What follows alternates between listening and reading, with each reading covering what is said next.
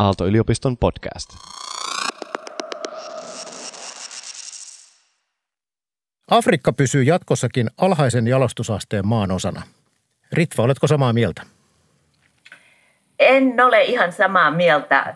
Ajattelen niin, että Afrikka kasvaa ja vaurastuu tulevaisuudessa. On monta syytä siihen. Ehkä se, että nyt kun Kiina on tapahtunut ja siitä on tullut se maailman tehdas, samanlaista teollistumispolkua, kun on nähty monissa muissa maissa, ei Afrikassa varmaan nähdä.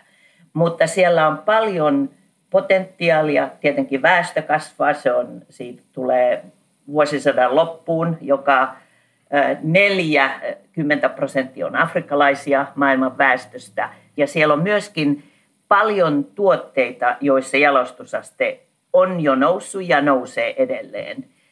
Se perustuu luonnonvaroihin ja maatalouteen ja sitten inhimilliseen pääomaan, voisi sanoa näin. Hyvä. Laura, No mä olisin mieltä? jatkanut tästä vielä niin, että mä nimenomaan näen sen – Afrikan kehityksen mahdollisuudet osittain tämän jalostusasteen nostamisen kautta, koska me kaikki tiedetään, että Afrikan maat on tällä hetkellä nimenomaan raaka-aineiden viejä ja raaka-aineiden tuottajia. Ne vie raaka-aineita, josta meidän esimerkiksi teknologiateollisuus, digiteollisuus on täysin riippuvainen. Niin mä näkisin tämän niin, että on myös meidän vastuullamme – tukea Afrikan maita siinä, että ne pystyvät tavallaan hyödyntämään niitä raaka-aineitaan omassa maassaan, nostamaan niiden jalostusastetta, luomaan niitä arvoketjuja, jotka tavallaan sitten myös niin kuin luo uusia työpaikkoja sille kasvalle väestölle. Ja siinä mielessä mä näen, että meilläkin on tässä tietty vastuu, että me voimme tukea Afrikan maita, joista me tiedetään, että ne on itse kiinnostuneita kehittämään omaa teollisuuttaan – hyvin eri sektoreilla, että me voimme tukea sitä, että ne pääsee tavallaan siitä raaka-ainetuottajan roolista korkean jalostusasteen tuottajiksi. Puttonen ja Vilkkumaa. Vilkkumaa ja Puttonen.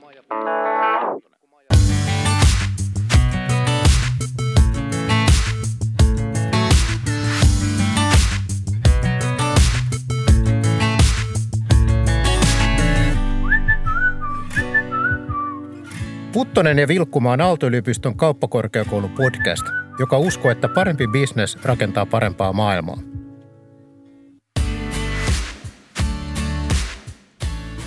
Jokaisessa jaksossa käsitellään yhtä liike-elämän aluetta ja pohditaan, kuinka asiat voisi tehdä paremmin. Minä olen Puttonen, Vesa Puttonen. Tänään puhutaan Afrikasta. Maanosasta, jolle korona toi ensimmäisen suuren laman 25 vuoteen. Kanssani studiossa on Suomen Mosambikin juuri kotiutunut suurlähettiläs Laura Torvinen. Tervetuloa Laura. Kiitos. Ja etäyhteydellä Washingtonista käsin keskusteluun osallistuu taloustieteen tohtori Ritva Reinikka. Tervetuloa Ritva. Kiitos Vesa.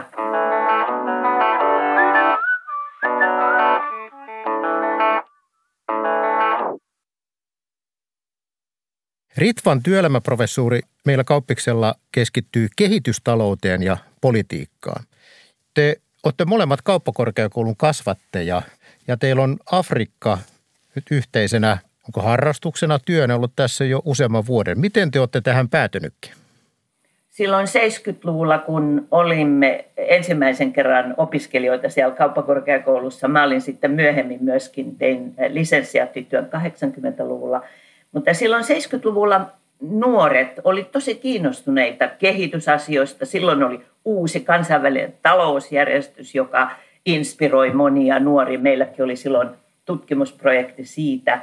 Ja sitten kaikkihan kauppakorkeakoulussa ei ollut tällä alalla. Se mentiin vientiin ja bisnekseen ja niin edelleen, mutta sitten siellä oli osa opiskelijoita myös, jotka oli tosi aktiivisia – kansainvälisissä asioissa ja erityisesti nousevien kehitysmaiden ja kehitysmaiden asioiden kanssa. Ja mä luulen, että molemmat, Laura sekä minä, me jäätiin sille alalle. Mulla tietysti sitten ehkä se vaihtui niin, että mä kun olin työssä kehitysyhteistyössä ensiksi, huomasin sen, että talouskehitys on ihan hirveän tärkeä. Ja mä en ollut ensimmäisen kerran kauppakorkeakoulussa – ollessani opiskellut taloustiedettä. Eli mä vaihdoin sitten. Mä otin seitsemän vuoden jakson ja opiskelin taloustiedettä ensiksi Helsingissä ja sitten Oxfordissa. Kun se on se talouskehitys kuitenkin, joka siinä kehitysmaissa on se isoin ongelma. Ei se ole kulttuuri eikä historia, eikä siellä on sekä kulttuuria että historiaa, mutta, mutta se talous tuli siinä tärkeäksi. Että sen puolesta on tosi kiva olla takaisin kauppakorkeakoulussa. Ja sitten myöskin Afrikassa, katsoa Afrikkaa, joka on ihan eri Afrikka kuin se oli silloin 70-luvulla. No mä olisin samaa mieltä, että kyllä me saatiin se kimmoke ja kiinnostus kehitysmaihin ja nimenomaan myös Afrikkaan jo kauppakorkeakoulun vuosina.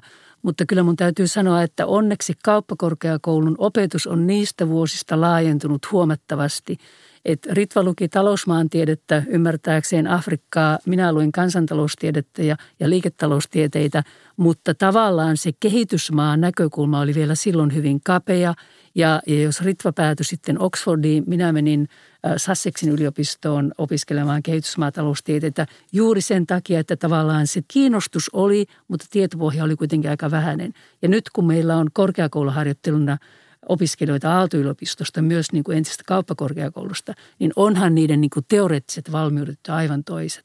No, se on Tavallaan maailma on muuttunut, kauppakorkeakoulu on muuttunut ja, ja niin kuin ihmisten tietoisuus on kasvanut aivan valtavasti Afrikan mahdollisuuksista. No nyt Afrikasta kun puhutaan, niin otetaan heti alkuun yksi perusvirhe, että Afrikka ei olekaan yksi maa, joka on tavallaan itsestäänselvyys, mutta joskus unohtuu se, että 54 maata, jotka on keskenään hyvin erilaisia. Tämä erilaisuus, moninaisuus, onko tämä teidän mielestä Afrikan, onko se nyt sitten vahvuus vai, vai onko se heikkous, kun puhutaan taloudesta? No tietysti se on sekä este että siinä on myös mahdollisuuksia.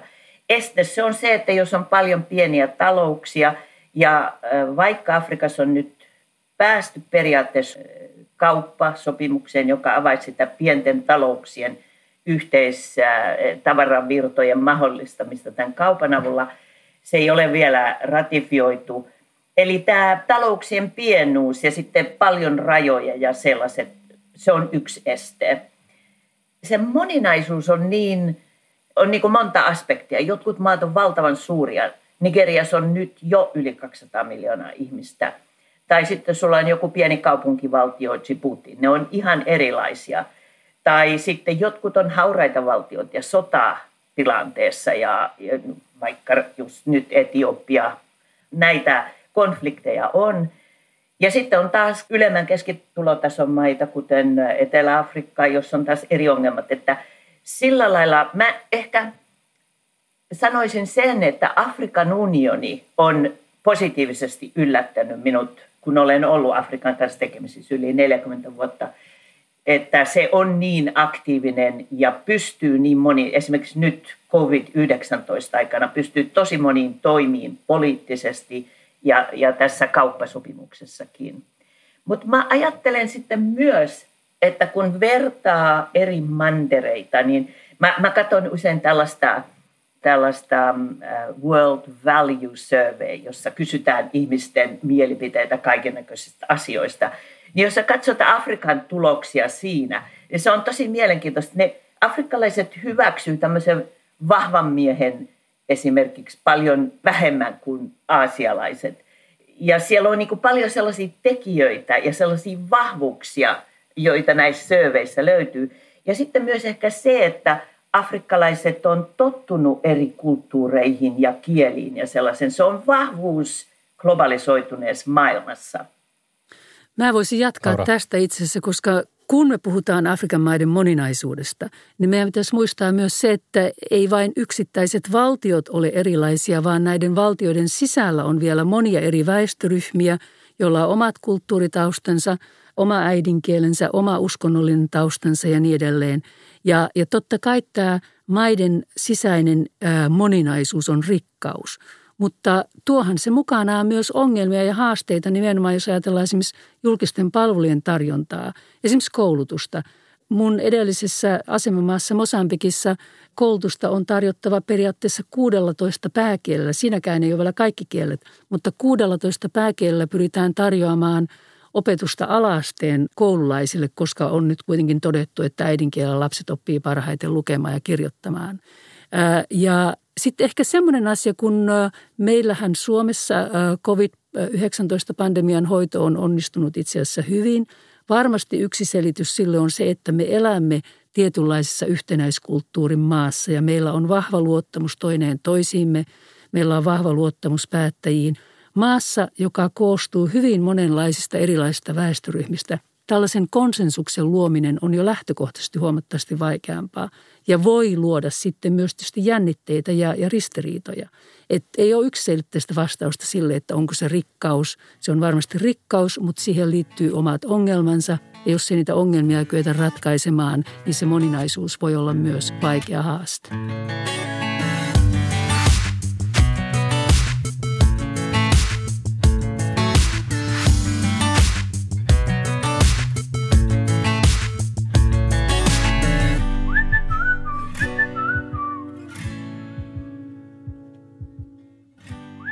Nyt tota, se, mikä Afrikkaa yhdistää varmasti on, että niin kuin todettiin, että Nigeriassa on kohta 200 miljoonaa ihmistä ja ne on vielä nuoria. Nigeriassa on niin kuin 15 vuotta on keski jonkun tilaston mukaan. Millaisia ongelmia, millaisia etuja tämä Afrikan ikäjakauma teidän mielestä tuo? Ritva. Se, että on paljon nuoria, siinä on myös sekä edut että haitat. Jos ähm, perheet on kovin suuria, lapsiluku on kovin suuri, se yleensä tietää sen, että koulutukseen investoidaan vähemmän, terveydenhuoltoon voi investoida vähemmän ja niin edelleen perheessä. Äitikuolleisuus kasvaa ja niin edelleen. Mutta tietysti Afrikassa on kanssa tämä väestön kasvu on suuri ja ne, jotka sitä väestöä kasvattaa, on jo syntynyt. Eli Afrikasta tulee tosi suuri maanosa väestöltään. Ne, ne ihmiset, josta, jotka tekee sen suureksi, on jo syntynyt. Mutta sitten siellä on se iso asia, että kuinka se väestön transitio tapahtuu. Siellä on nyt jo lapsikuolleisuus merkittävästi vähentynyt. Ja seuraava on sitten, että syntyvyys vähenee. Ja sekin on vähenemässä, mutta vielä ei näytä, että se seuraisi ihan muita mantereita. No sitten jos se, sulla tapahtuu tämä väestörakenteen muutos niin, että sä vuosien varrella muutut niin, että sulla on työssäkävän väestön osuus paljon suurempi kuin aikaisemmin, ää, niin silloin tulee tämä tämmöinen, niin kuin englanniksi sanotaan demographic dividend, eli tämmöinen osinko. Se on Aasiassa esimerkiksi, arvioidaan, että yksi kolmasosa siitä Aasian talousihmeestä on tämmöisen väestörakenteen muutoksen ansio. Eli on enemmän työssäkäyviä ihmisiä. No nyt vielä ei ihan Afrikassa olla siinä, ja sitä odotetaan, että se on hitaampi prosessi kuin muualla, muilla mantereilla, mutta että se tapahtuu. Miten Laura siellä niin paikka, onko sä asunut Mosambikissa? Siis, niin... Nuoret on äärettömän innovatiivisia, ne on äh, tulevaisuuteen suuntautuvia, niillä on tavallaan ihan samanlaiset toiveet ja odotukset kuin meidän, meidän suomalaisella nuorisolla. Mutta on ihan selvää, että afrikkalaisten nuorten niin kuin innovatiivisuuden ja sen energisyyden hyödyntäminen vaatii investointeja. Se vaatii koulutusta, se vaatii investointeja terveydenhuoltoon, se vaatii investointeja talouteen, jotta luodaan työpaikkoja nuorille ihmisille. Ja tämähän on se haaste, että kun väestö kasvaa niin nopeasti, niin se on tavallaan – tavallaan se julkinen sektori on siinä tilanteessa, että vaikka se kuinka pyrkii laajentamaan esimerkiksi koulutuspalveluja eri tasolla, niin kuitenkaan se ei, ei tavallaan niin kykene tarjoamaan niitä riittävästi kaikille. Niin, ja, saanko mä kysyä tässä, kun nyt kun äh, kanavapaketissa niin on, on CNN ja ja muutama muu ulkomainen kanava, niin siellä Afrikkahan on ollut jo nyt pidemmän aikaa, siis ainakin viikonloppuisin tulee aina teemaohjelmia nimenomaan Afrikasta. Ja siitä siis heijastuu kai se, että Afrikka on sellainen tulevaisuuden kasvualue. Mutta luvalla sanoen, kun mä katson niitä, niin aika vaatimattomia on nämä hyvin semmoista niin kuin yksilö, kovin pienyrityskaltaista, että mitkä on ne Afrikan suuret – menestyvät yritykset, jotka olisi näissä ohjelmissa, niin en kyllä muista nähdä, että miksei nämä nuori porukka, niin, niin miksei ne luo innovaatioita ja, ja yrityksiä? Vai onko mä väärässä? Että niitä on vaan tullut, pitää odottaa, antaa aikaa. Innovaatioita ilman muuta luodaan ja esimerkiksi Keniassa, kun on M-Pesa, tämä tämmöinen mobiiliraha, kännykkäpankkisysteemi on yksi tosi hyvä esimerkki siitä. Mutta toi on tosi tärkeä asia, minkä sä nostit Vesa esille, on se, että Afrikan talousrakenne on tosi atomistinen. Eli jos sä katsot koko väestöä, niin 80-90 prosenttia, 75 prosenttia itse asiassa työllistää itse itsensä, eikä voi saada työpaikkaa, vaikka kuinka haluaisi. Niitä aika paljon tutkitaan nykyisin kehitystaloustieteessä, niin monet niistä yrittäjistä on, ei ole itse asiassa yrittäjä. He, he ei edes haluaisi olla yrittäjä, mutta heidän täytyy olla yrittäjä, koska näitä firmoja ei ole. Ja tietysti tämmöiset asiat, niillä on historiallinen juuri. Afrikka oli, siellä oli menetetyt vuosikymmenet 70-luvulla, 80-luvulla – ja sitten 90-luvun alkupuolella asiat alkoi kääntyä. Ja se on tuonut uusia yrityksiä ja yrityssektori, se formaali, se yrityssektori sellaisena kuin me se tunnetaan, kasvaa nopeasti.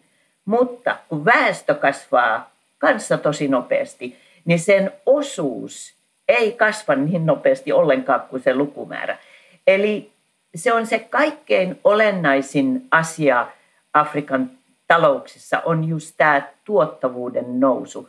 Missä se tuottavuuden nousu tapahtuu? Se tapahtuu yrityksissä, koska niillä on skaalaetuja, koska ne voi erikoistua. Jos sä olet perheyritys, jos sä et edes palkkaa ketään tai palkkaat ehkä yhden tai kaksi, sä et voi saada semmoisia skaalaetuja ja tuottavuutta.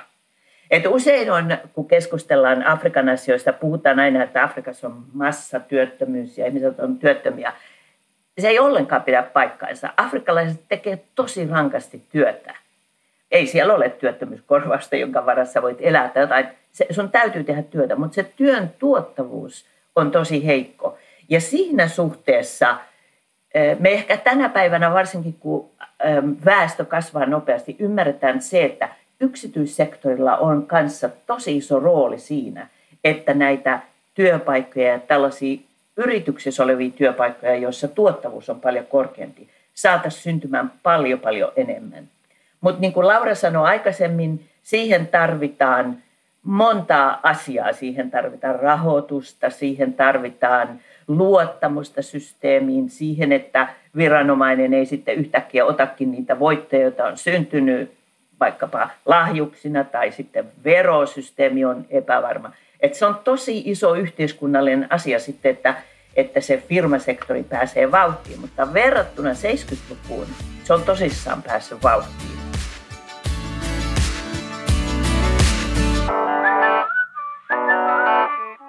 Puttoma, put, put, Puttonen ja Vilkkumaa. Tämä luottamus, tämä on tärkeä asia ja se, että luotetaanko me viranomaisiin, auktoriteetteihin, noudatetaanko me heidän ohjeita, luotetaanko me ylipäätään poliitikkoihin ja yrityssektorin kasvun edellytys on se, että voidaan luottaa sopimuksiin yhteiskunnan kanssa, verottajan kanssa ja muuten mitään innovaatiota synny.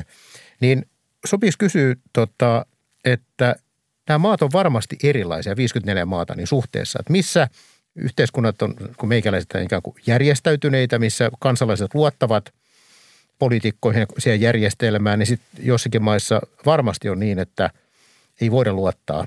Voidaanko sanoa niin kuin eri, onko, onko ne maat samanlaisia vai onko ne erilaisia? No niin kuin me jo molemmat tuossa aluksi sanottiin, niin, niin maat ovat hyvin niin kuin – erilaisia myös verrattaessa keskenään. Totta kai niissä on samanlaisia piirteitä ja ne samanlaiset piirteet tietysti valitettavasti liittyy osittain myös huonoon hallintoon, korruptioon ja mä sanoisin, että instituutioiden niin heikkouteen. Puhutaan instituutioista ei viranomaisina, vaan koulutuksesta. Koulutuksen laatu on alhainen edelleen ja tämmöiset tavallaan niin julkisen palvelujen laatu on, on helposti sellainen kysymys, joka syö niin kuin kansalaisten luottamusta. Mutta onhan Afrikassa tehty paljon niin kuin afrikkalaisten omia selvityksiä siitä, että miten kansalaiset ää, näkee omat poliitikkonsa. Että kyllä mä näkisin, että semmoinen niin kuin perusluottamus kuitenkin kansalaisilla on omiin päättäjiinsä. Ja tietysti yrityssektorilla ongelmana on se, että toimintaympäristö on vaikea. Se on vaikea, jos me ajatellaan ulkomaisia sijoittajia, investoijia, mutta se on myös vaikea niin kuin omille yrittäjille, niin kuin maiden omille yrittäjille. Ja esimerkiksi Maailmanpankin tämä Doing Business Index hän on vuositasolla seuraa sitä, että miten tämä toimintaympäristö kehittyy. Ja luottamuksen rakentaminen on, on äärettömän tärkeää joka tasolla ja myös tietysti tämän yrityssektorin kehittämisen kannalta oikeastaan kun puhuin aikaisemmin niistä menetetyistä vuosikymmenistä, silloin kun se 90-luvun alussa tilanteet kääntyi, niin silloin Afrikassa yleisesti ottaen makropolitiikka muuttui kokonaan. Eli siellä ei enää vallanpitäjät ottanut esimerkiksi valuuttavarantoja edullisella hinnalla itselleen, vaan valuuttamarkkinat vapautettiin ja tämmöiset säännöstelyt, joita voitiin käyttää sitten vaikkapa korruptioon, niin niitä tosiaan paljon vähennettiin. Että se, se luottamus, bisnesluottamus erityisesti on kasvanut pikkuhiljaa. Ja mä osallistuin viime syksynä ennen pandemiaa vielä sellaiseen, Suomessa järjestettiin semmoinen Itä-Afrikan investointikonferenssi ensimmäisen kerran. Ja kun sä siellä kuuntelet pankkien edustajia, se oli Kenia, Uganda, Tansania ja niin edelleen, mä puhuin siellä kanssa, mutta istuin suurimman osan siinä yleisössä ja ajattelin, wow, kyllä täällä on muuttunut asiat. Se, tunnetaan se asia, että tätä luottamusta täytyy olla. Ähm, mun täytyy sanoa, ehkä tässä olen sellainen ison kuvan ihminen. Niin, mua on auttanut hirveästi, kun luin tämän äh, Jim Robinsonin ja Daron Asemolun kirjan äh, Kapea käytävä, jossa niin kuin sanotaan, että miksi se on niin, että jotkut maat on vauraita ja jotkut ei. Ja siinä on niin kuin kaksi puolta. Siinä on se, että sulla on valtiokapasiteetti. Laura puhui siitä, että ei aina palvelujen tuotanto toimi ja niin edelleen. Se valtiokapasiteetti on heikko. Se on ihan eri kuin esimerkiksi Kiinassa. Ja sitten toinen on se, että tarvitaan sitä kansalaisyhteiskuntaa. Sen kansalaisyhteiskunnan pitää pystyä pitämään niitä vallankäyttäjiä niin kuin jonkunnäköisessä kurissa niin, että ei mennä despoottiseksi sanotaan näin. Et mä usein ajattelen Zimbabwe, että Zimbabwe, kun se itsenäistyi ja siellä valittiin vapaustaistelija johtoon Mugabe, ja sitten ei ollut mitään sellaista, joka olisi pitänyt häntä ja hänen despoottisia taipumuksia sitten kurissa. Ja, ja sitten köyhyys siitä seurasi ja miljoonien muutto Etelä-Afrikkaan ja niin edelleen. Että palatakseni siihen, mitä kysyit, että maat on tosi erilaisia. On tosi monia maita ja myös nämä maat kasvaa parhaiten. Ja siellä on paljon sellaisia maita, jotka ei ole luonnonvararikkaita. Et sitten kun sulla on maita, esimerkiksi Angola, Nigeria myös, jotka on luonnonvaramaita, eh, sitten kun tulee lama, niin kuin nyt ollaan pandemiassa tai sitten finanssikriisi ja niin edelleen, niiden tulot romahtaa ihan radikaalisti. Mutta ne, jotka ei ole luonnonvaramaita niin, ja, ja joilla on hyvä talouspolitiikka, ne, niiden kasvu on ollut viittä, seitsemän prosenttia. Mä haluaisin vielä palata tähän ajatukseen, jonka sä toit esille, että, että miltä se Afrikka näyttäytyy CNN tai BBCin tai jonkun niin kuin, äh, länsimaisen televisiokanavan kautta, niin se varmasti on niin, että siellä ei nouse esille afrikkalaiset yrityssektorin menestystarinat. Jos siellä jotkut menestystarinat nousee esille, ne liittyy ehkä kulttuuriin tai johonkin tämmöiseen. Mutta sitten kun mä oon itse seurannut itse asiassa Mosambikia yli 30 vuotta, mä olin ensimmäisen kerran siellä töissä vuonna 1988, ja kun mä ajattelen sitä, että – 80-luvun lopulla, kun siellä oli mikä tahansa bisnesseminaari, niin se oli täynnä Euroopasta lähtöisin olevia, tietysti myös amerikkalaisia bisnesyrittäjiä. Nyt kun sä meet tänä päivänä bisnesseminaariin Mosambikissa, niin se tilanne on aivan toinen. Siellä on paljon nimenomaan mosambikilaisia yrittäjiä, jotka tietysti voi olla, että työskentelee isojen ulkomaisten yritysten palveluksessa, mutta tavallaan se – bisnesmaailma on niiden käsissä. Muutos on ollut merkittävä. Se ei vielä ehkä näy kirkkaana jossain CNN tai BBCn uutislähetyksissä, mutta se prosessi on ollut hyvin nopea. Ihan siis voisi minusta puhua niin kuin transformaatiosta tässä mielessä. Mä oon rahoituksen opettaja. Mä yritän välttää sitä, että mä jotenkin helposti tuun tehneeksi niin, että jotenkin ajattelen, että maat kehittyy oikeaan suuntaan, kun ne kehittyy samanlaiseen suuntaan kuin mikä on Suomi – ja tällaista itseriittoisuutta helposti niin kuin huomaan itsessäni. Mutta tältä osin kai voidaan sanoa, että puhutaan taloudesta, niin kysymys ei pelkästään mielipiteestäkään, että tavallaan luottamus instituutioihin, se on mahdollistanut nykyisen kaltaisen menestyvän yrityssektorin. Se on yksi iso edellytys sille, että yhteiskunnat kehittyvät. Tylsähän olisi se, että jos, jos Afrikan maista tuli Suomen kaltaisia. Ei, totta kai rikkaus ja diversiteetti pitää olla ja kaikilla on omat niin erikoispiirteensä ja ö, omat kilpailuetunsa, mutta luottamusjärjestelmää pitää olla. Mä haluaisin tuoda tähän vielä sen näkökulman, että mehän niin kuin nyt sitten Suomena ja, ja suomalaisina toimijoina, niin mehän, mehän pyritään tukemaan afrikkalaisia juuri näiden instituutioiden heikkouteen liittyvien ongelmien ratkaisemisessa. Ja me pyritään nimenomaan tukemaan Afrikan maita sen liiketalouden kannalta hyödyllisen ja, ja, ja myönteisen toimintaympäristön rakentamisessa. Ja nyt meillä on valmisteilla Suomen uusi Afrikka-strategia, jossa painopisteenä on nimenomaan taloudellisten ja poliittisten suhteiden syventäminen. Että tavallaan laajennetaan sitä meidän yhteistyökenttää Afrikan maiden kanssa kehitysyhteistyöstä, kehityspolitiikasta ihan, ihan niin kuin normaaliin taloudellisiin suhteisiin. Tässä – tulee nimenomaan tämä toimintaympäristön kehittäminen vastaan, koska siihen liittyy ne riskit, jotka estää suomalaisia yrityksiä investoimasta ja luomasta uusia liikekumppanuuksia. Tämä on mielenkiintoista. Tämä Afrikan strategia, niin sattuu se liittymään siihen, että Jutte Urpelainen nyt on komissaarina vai olisiko se muutenkin tullut vai mistä se johtuu? Ei, sehän on meidän hallitusohjelmassa, eli nykyinen hallitus on, on omassa hallitusohjelmassaan päättänyt, että, että laaditaan uusi kokonaisvaltainen Afrikka-strategia, jonka tavoitteena on nimenomaan päivittää meidän suhteemme Afrikkaan, päästä tavallaan pois siitä vähän niin kuin vanhakantaisesta ajattelusta, jossa me näemme afrikkalaiset vain, vain niin kuin kehitysyhteistyön saajina – ja tietysti sitten se, että meillä sattuu olemaan suomalainen komissaari Jutta Urpilainen, joka vastaa kansainvälistä kumppanuuksista tällä hetkellä, niin se tavallaan niin kuin tuo meitä ja EU:ssa tapahtuvaa keskustelua yhteen, koska myös EU on parhaillaan valmistelemassa omaa Afrikka-strategiaansa.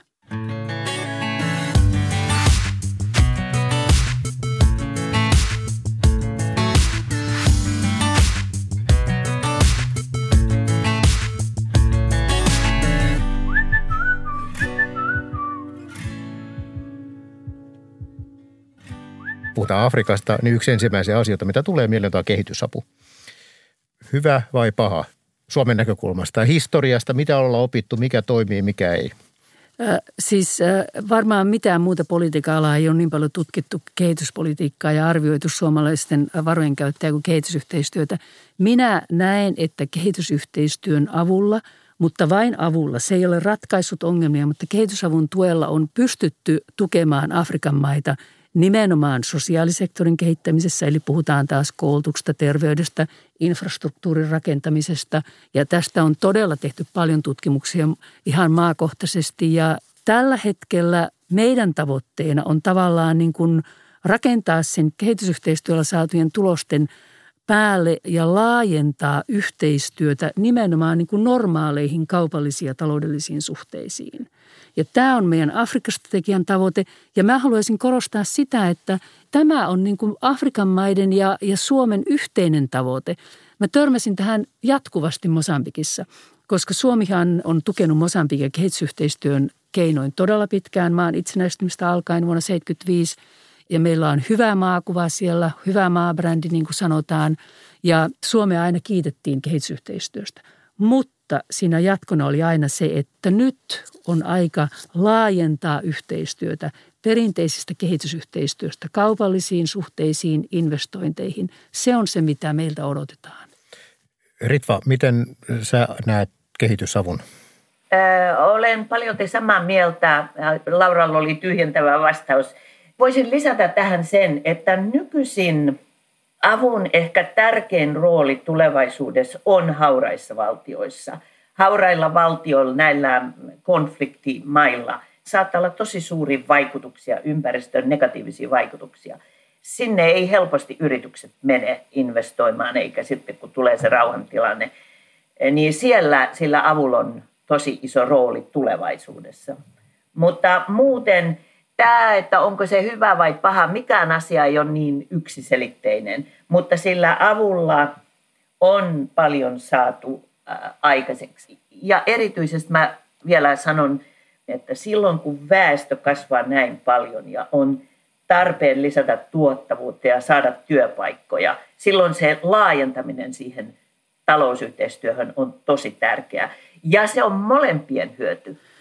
Ja mä näen, että sillä kehitysyhteistyöllä, mitä Suomi on tehnyt monien Afrikan maiden kanssa, niin sillä on tietysti luotu pohjaa myös sille yksityissektoriyhteistyön kehittämiselle. Ja meillähän on tällä hetkellä monia suomalaisia menestystarinoita, jotka siis kaupallisesti toimii menestyksellisesti Afrikan maissa. ICT-sektorilla, energiasektorilla, metsäsektorilla, rakennusteollisuudessa. Ja tavallaan niin kuin se, ne ensimmäiset kontaktit on ehkä syntyneet kehitysyhteistyön puitteissa, mutta sen varaan on kyetty rakentamaan ja siinähän on valtavasti potentiaalia, koska nyt sekä suomalaiset että meidän kumppanit Afrikan maissa haluaa nimenomaan niin kuin laajentaa tätä kontaktipintaa kehitysyhteistyötyyppisestä toiminnasta kaupalliseen toimintaan. Tiedostaako yritykset tämän, että tämmöinen vaihe on nyt ja tämmöiset mahdollisuudet on olemassa? Mikä on teidän kokemus? Mä sanoisin, että kyllä. Meillähän esimerkiksi EK on laatinut oman Afrikka-strategiansa. Suomen kauppakamariliitto tekee selvityksiä, jotka osoittaa, että suomalaisten kiinnostus lähteä Afrikan markkinoille on kasvanut merkittävästi. Ja tämä on tietysti se tilanne, jossa meidän sitten niin kuin myös viranomaisina jonkun tämmöisen Afrikka-strategian kautta täytyisi kyetä löytämään ne keinot, millä me niin kuin rohkaistaan yrityksiä todella niin kuin toteuttamaan nämä tavoitteensa ja lähtemään liikkeelle. Se on ihan selvä, että suomalaiset yritykset on myös varovaisia, koska markkinatilanne Afrikassa on hyvin vaikea. Kilpailutilanne on vaikea ja toimintaympäristö on vaikea, niin kuin on monen kertaan todettu. Mutta pärjätäkseen Afrikan markkinoilla suomalaisten yritysten täytyy luoda kontakteja, luoda liikekumppanuuksia afrikkalaisten yritysten kanssa Afrikan maissa. Niillä pitäisi olla maapresens, jolloin ne niin kuin hahmottaa paremmin, mikä on se tilanne, jossa toimitaan.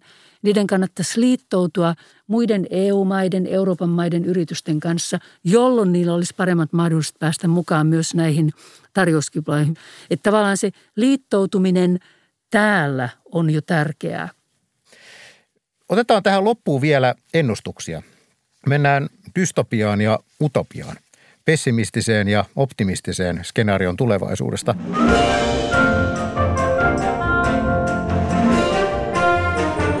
Utopia. Utopia.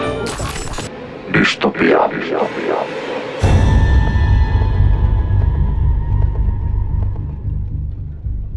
Ritva, nyt puhutaan Afrikan tulevaisuudesta. Mikä olisi oikein semmoinen pessimistinen skenaario ja sitten mikä olisi sun mielestä oikein optimistinen skenaario Afrikan tulevaisuudelle? No ehkä pessimistinen skenaario on se, että työn tuottavuus ei nouse. Jos tuottavuus ei nouse, silloin maanosa ei pysty hyödyntämään sitä väestörakenteen muutosta niin, että siellä on suurempi osuus väestöstä on työssä käyviä.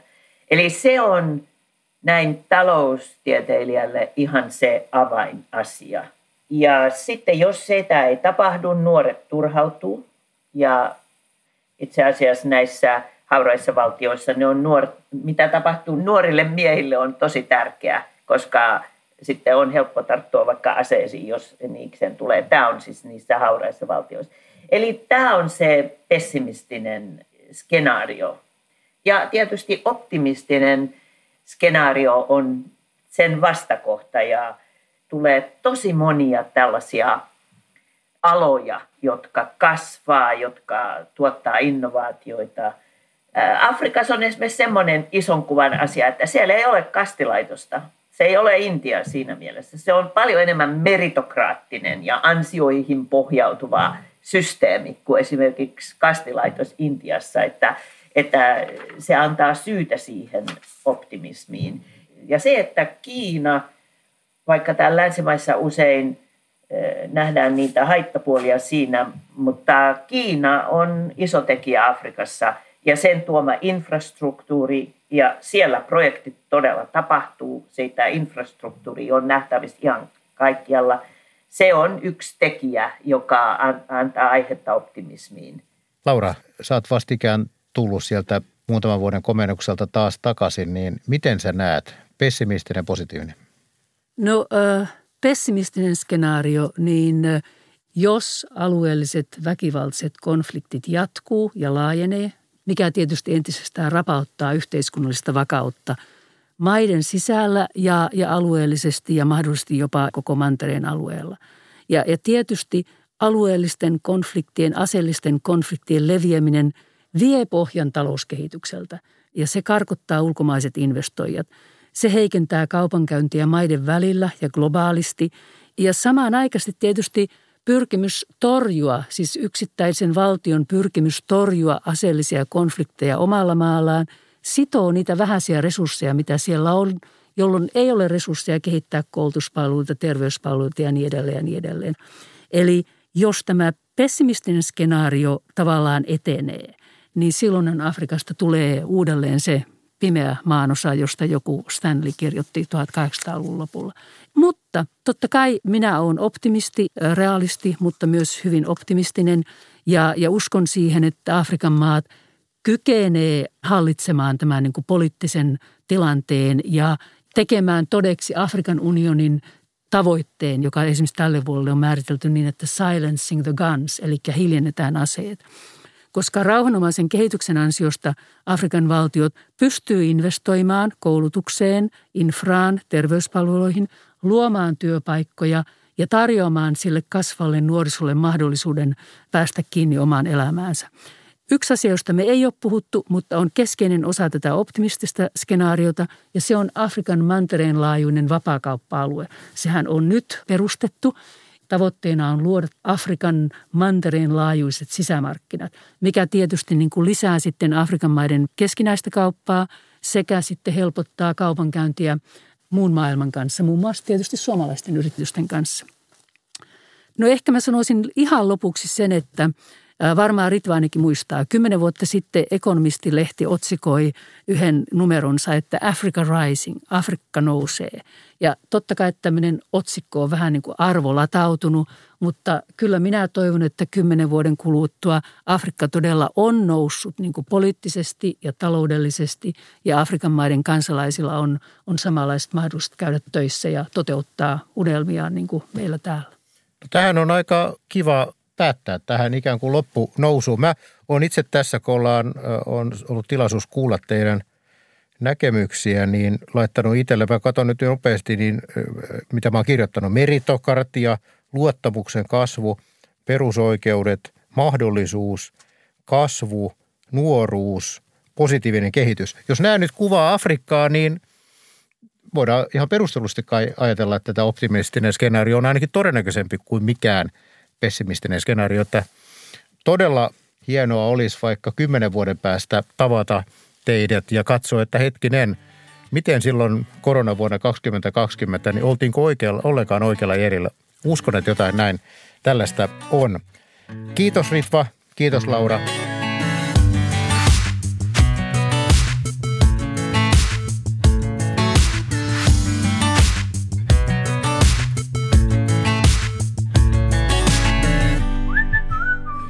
Tämä oli Puttonen ja Vilkkumaa. Löydät kaikki jaksot Spotifysta ja Apple Podcasteista. Podcastin on tuottanut Jaksomedia.